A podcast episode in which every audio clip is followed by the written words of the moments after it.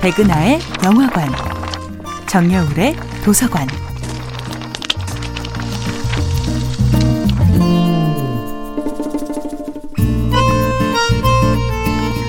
안녕하세요. 여러분과 아름답고 풍요로운 책 이야기를 나누고 있는 작가 정여울입니다. 이번 주에 함께하는 작품은 데보라 맨코프의 모네가 사랑한 정원입니다.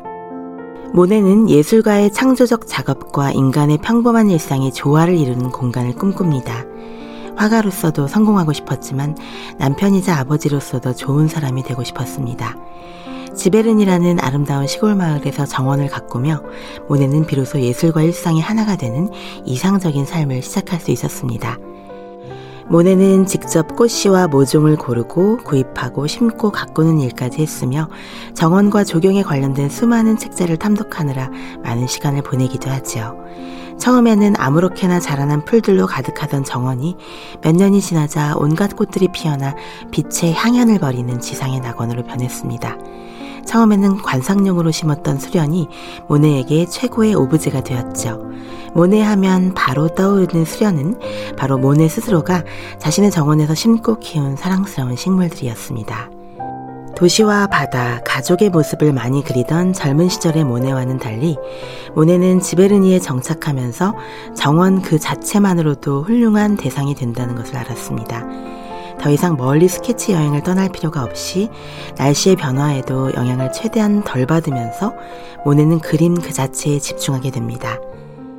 모네가 사랑한 정원에는 일본 풍경화를 공부하면서 자연과 깊은 소통을 추구한 모네의 이야기가 등장합니다.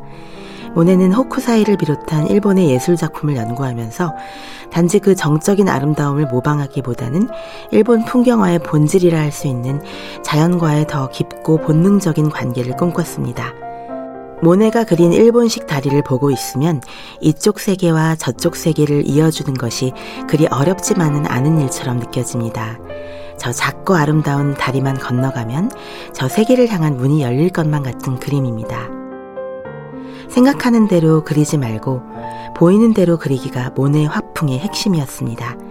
그는 야외에서 그림을 그릴 때는 그 앞에 있는 것이 집이든 사람이든 나무든 그것을 잊어보라고 말했지요. 눈앞에 무슨 대상이 있는지 잊어버리고 그저 여기에 푸른 정사각형이 있다. 분홍 직사각형이 있다.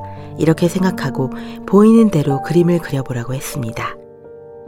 정여울의 도서관이었습니다.